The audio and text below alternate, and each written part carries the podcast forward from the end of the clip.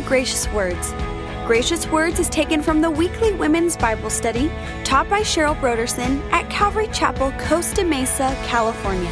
We behold your glory, God, in the face of Christ. It shows us who you are, revealing who Are you in a trial where you see no hope? Oftentimes, we expect God to work according to our expectations in these circumstances. But we will see in the life of Saul, God works in unexpected ways.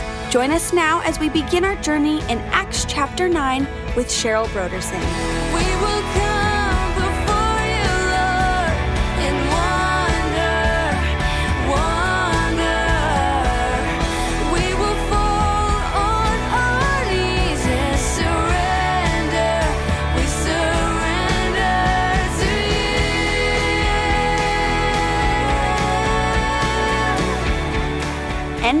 Now, here's part one of Cheryl's message Unexpected Expectations.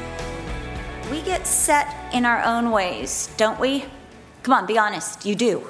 Our expectations are often based on our own fears, aren't they? We're afraid of men, so when we pray, we ask them to be removed or destroyed. Ever pray prayers like that? Or we're so afraid of our circumstances that we want them removed or ourselves removed from them. Isn't that the truth? We don't think, Lord, take me through this, it's going to be glorious. We all know that scripture. When you see a trial coming, jump for joy.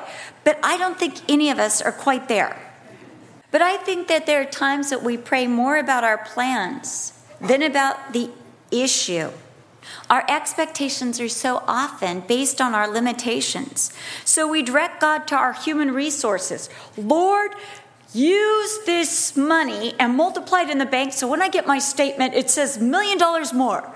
You know, we're always praying according to our resources. Use my strength, use my abilities, use what I have.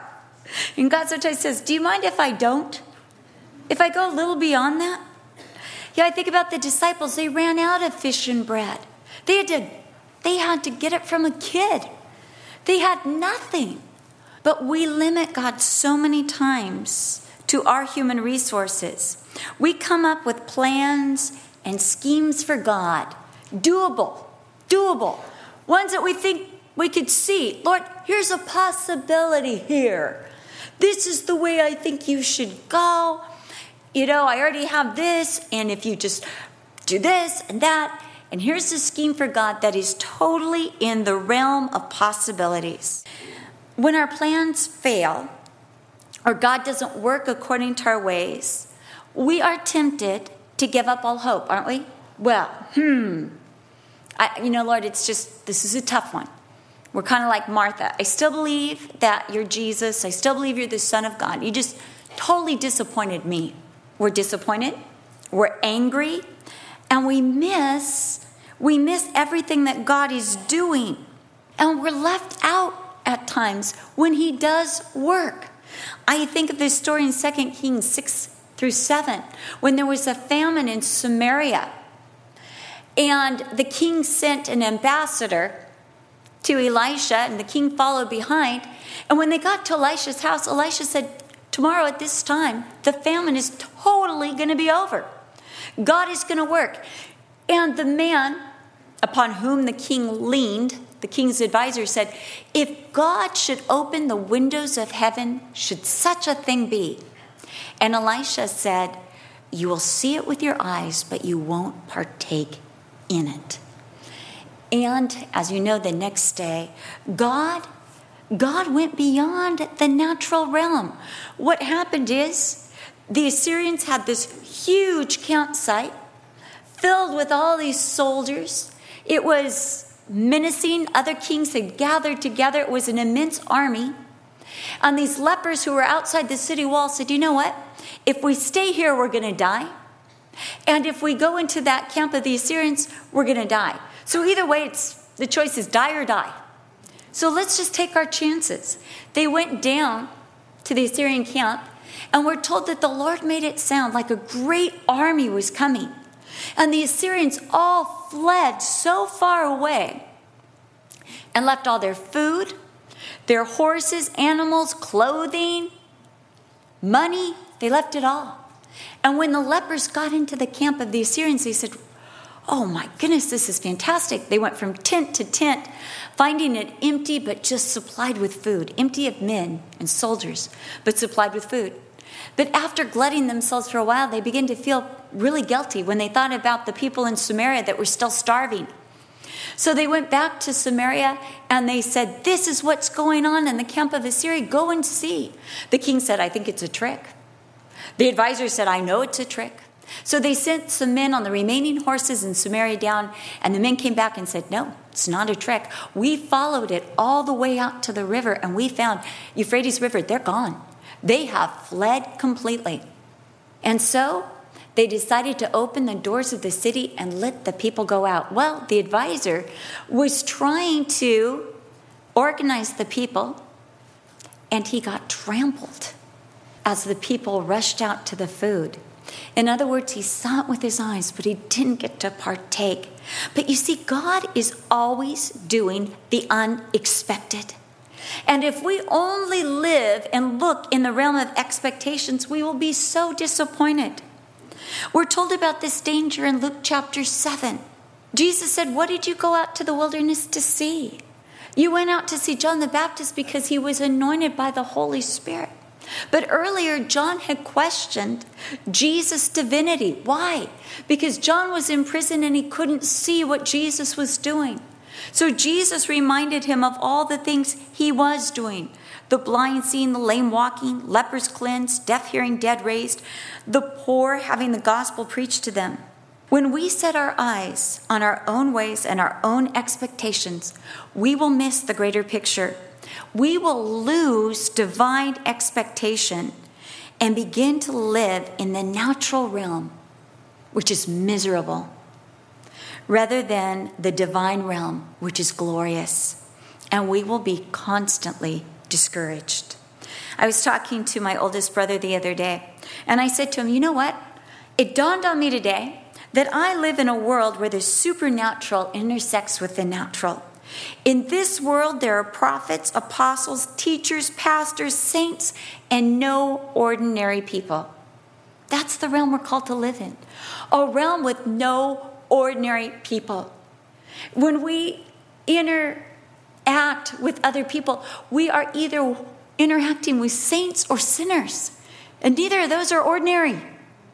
And God wants to work beyond our means. We live in a world of possibilities. God makes the impossible possible and opens up all sorts of possibilities to us as he said to Jeremiah, Jeremiah 32 27, Behold, I am the Lord, the God of all flesh. Is there anything too hard for me? I like the first word, behold. In other words, God is saying to Jeremiah, Get your eyes off of yourself and off your circumstances and look at me. Look at me. Did you ever do that to your kids? Look at me just look at me. You know, I, I had a daughter, I remember she was in a full panic because of a sunburn. She was like, ah! totally out of control. And I remember just grabbing her, going, Look at me. This is Solarcaine. You're going to be all right. It's got aloe vera in it. You'll calm down. But you know, sometimes we get, oh, it's terrible. We're going down. And God has to say, Behold, look at me. Fixate, right here. He says, I am the Lord. Lord, I am Yahweh. I am the sufficient, the all sufficient, the great I am.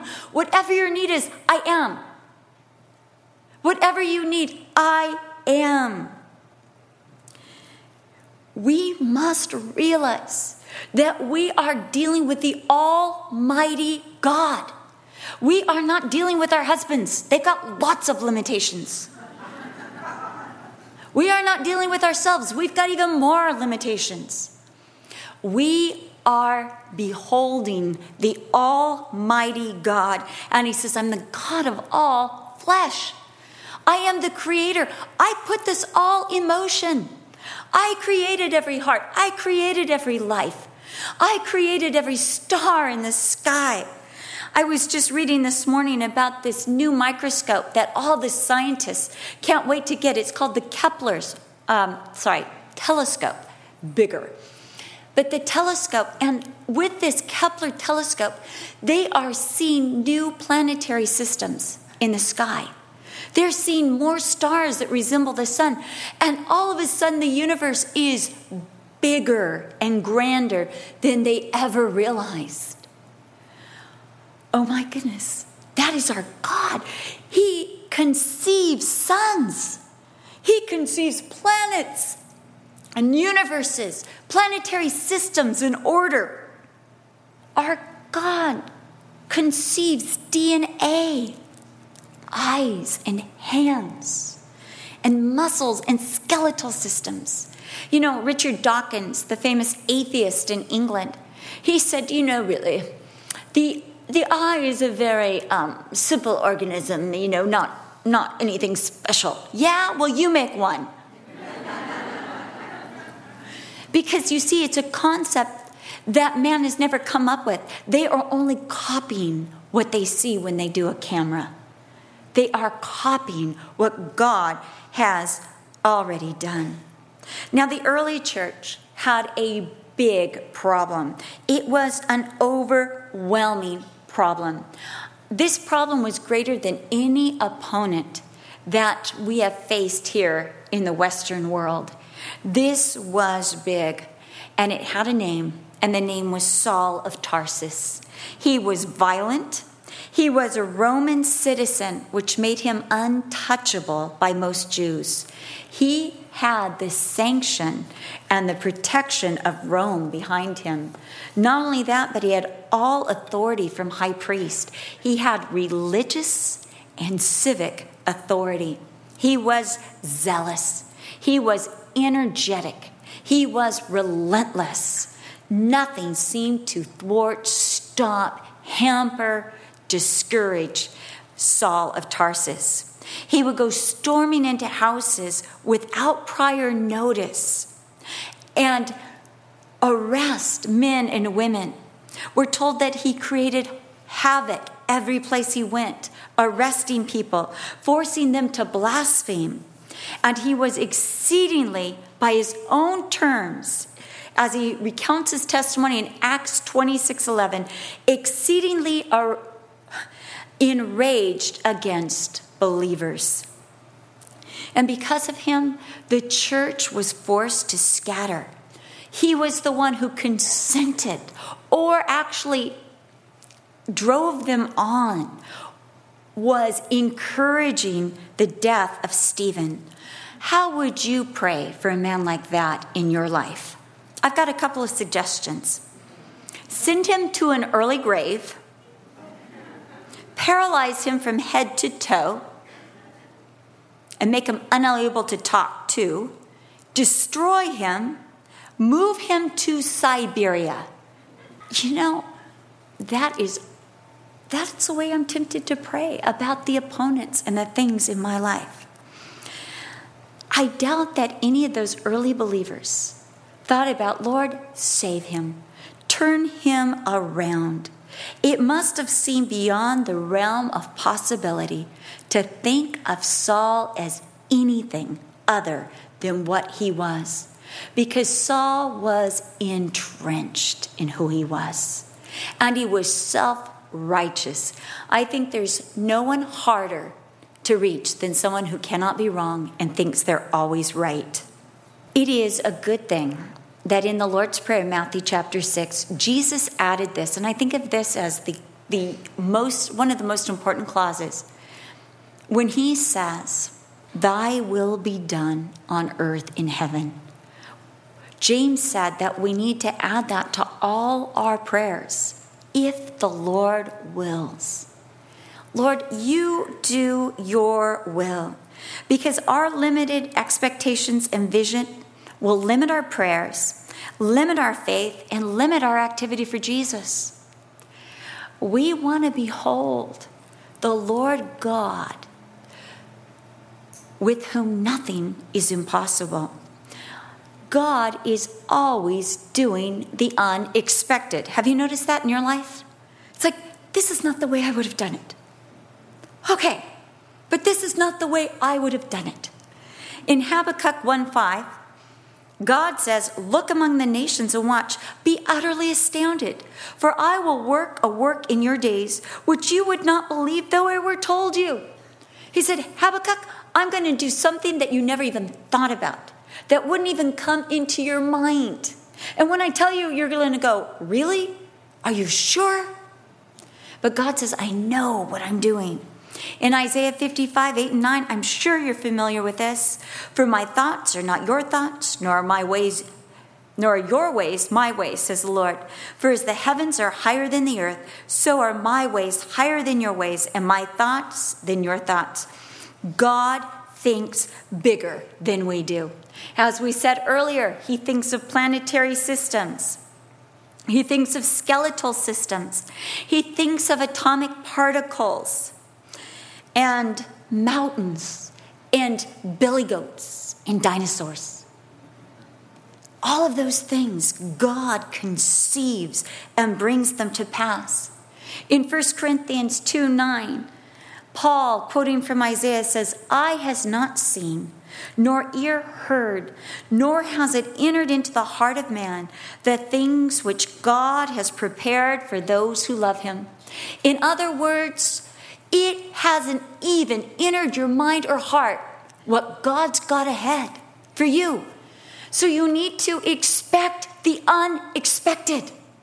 But know this that the unexpected from God is good. The unexpected from God is a better way. Oswald Chambers said, and so send I you, God always chooses the best way. If there was a better way, God would have done it that way. Expect the unexpected. So, what does God do with the early church problem? He transforms him. He transforms him. He absolutely changes him from head to toe. Think about it. At this time, Paul is stronger than ever. Jerusalem has become too small. I've already created havoc there. Where can I create havoc now? I mean, this is his mindset. He's conquered Jerusalem. Now he wants to conquer other places. He has the authority to go to Damascus and now create havoc in Damascus. And he's on the way with his Confederates. These are men who are also stirred up, like, yeah, go, go, get him, get him, kill, kill, kill. That's their mindset. And they're very near Damascus. They're ready to enter. The clock is ticking for the believers in Damascus. They know he's coming. And suddenly, oh, don't you love that word? Suddenly, without warning. Now, Paul has burst into houses suddenly without warning, but now God is going to burst into Saul's life. And we're told that a bright light shines around him from heaven, and Saul falls to the ground. Oh, that immediate humbling. He cannot stand in the light of Jesus Christ. And a voice speaks to him, and he alone can discern what the voice is saying. Others hear but cannot discern. Some people say this is because God was speaking in Hebrew, and these were Hellenist Jews who spoke Greek that were with him and Paul, being a scholar, would know Hebrew. We don't know for sure. But we know that Paul heard the voice, the men heard the voice, but they couldn't discern. I wonder if in Paul's Saul's mind as he began to think over these circumstances, if it reminded him at all of what happened to Daniel in Daniel chapter 10 at the Tigris River. There, when Daniel was an ambassador, suddenly the presence of God came and we're told that the men with him fled away. They didn't know what they were hearing or seeing or feeling. They just had to get out of there. And Daniel was left alone and he fell on his face trembling and he had a vision from God. But the voice speaks to Saul and it calls him by name twice. Now, in the Hebrew, when a word was repeated, it would mean the completion of something. You no doubt remember the verse in Isaiah 26 He will keep him in perfect peace, and the perfect peace whose mind is set on him. In the Hebrew, it's actually He will keep him in shalom, shalom. Perfect peace. So when God is saying, Saul, Saul, he is identifying him completely. In other words, Jesus is saying, I know you thoroughly. I know your heart. I know your motivations. I know your background. I know what you've done. I know what you're planning on. I know you thoroughly. And he says, Why are you persecuting me? Jesus so completely identifies with his people. Do you understand that Jesus is saying, He who touches you is touching me? In fact, he said, he actually said, Don't take it personally. It's all about me. It's not about you. But we take it so personally. it must be my crooked teeth. You know, we just think, you know, there's got to be some reason that they're picking on me. Bad hair day. I don't know. But Jesus is saying, don't take it personally. This is about me. But I take it personally because it's about you. Isn't that amazing? So Jesus thoroughly identifies with the persecuted church. And we see that this is so much bigger than Saul that Saul asks, Who are you, Lord? Or the Greek word here is kurios, which is the same as Lord, Yahweh, the I am, the all sufficient one. Saul is already willing and ready to bend the knee. There's already a change in attitude, submissive. He's already saying, Uncle, I give. I give. This is greater than anything Saul has ever seen or come up against. And Jesus identifies himself I am Jesus. He could have said, This is Jesus, or he could have just said Jesus. But do you notice he says, I am Jesus, Lord Jesus, whom you are persecuting. I love this. This is such an alteration from what we've seen before. Suddenly it's who's in trouble now? Guess who just became the victim? And Jesus identifies Saul. It is hard for you to kick against the goats. I've seen it all. Now, goads, this was a stick that shepherds used that had um, nails coming out of it, and they would gently prod the sheep a little harder. And remember, they're woolly, they're not feeling this too bad, but to get them in the right direction, especially the stubborn sheep, they would use these goads to get the sheep where they want. So Jesus is saying, I've been trying to get you where you're supposed to go. And you have fought it and fought me and fought my people and my church all the way. Saul had been under conviction. He had been reading the scriptures, but denying what he read. He had been seeing the bold testimony of believers, but denying what he saw. He had been hearing the proclamation of believers. He had heard Stephen's irresistible sermon on Jesus, but he had been denying what he heard. He had been feeling the conviction of the Holy Spirit, but denying what he felt. And perhaps this was behind his blind rage. He was in a rage because spiritually he could not see, he could not feel, he could not hear. But God knows what is going on in the mind of Saul and in the heart of Saul, just as he knows everything that's going on in the mind of men and the heart of men. I think those who scream the loudest are often those who are under the greatest goading by the Holy Spirit. We find that Saul is now trembling and astonished. This is such a divine encounter, such a powerful intervention by Jesus Christ. And Saul immediately volunteers for service. Lord, Kurios, Master, what do you want me to do? In our world of perceived impossibilities, we often tend to pray according to our own resources. But the Lord reminds us in Isaiah 55 8 and 9 For my thoughts are not your thoughts, nor are your ways my ways.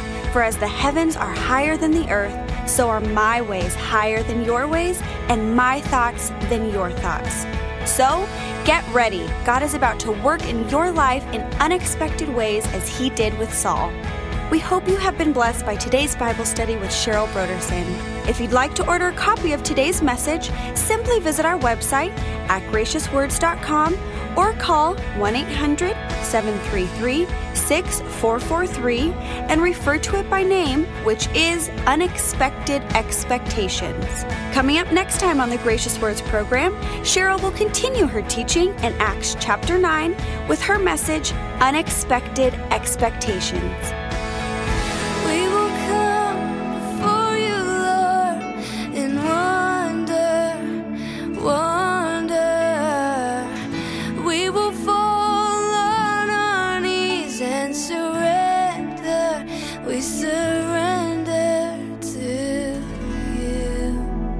This program is sponsored by Calvary Chapel, Costa Mesa, California.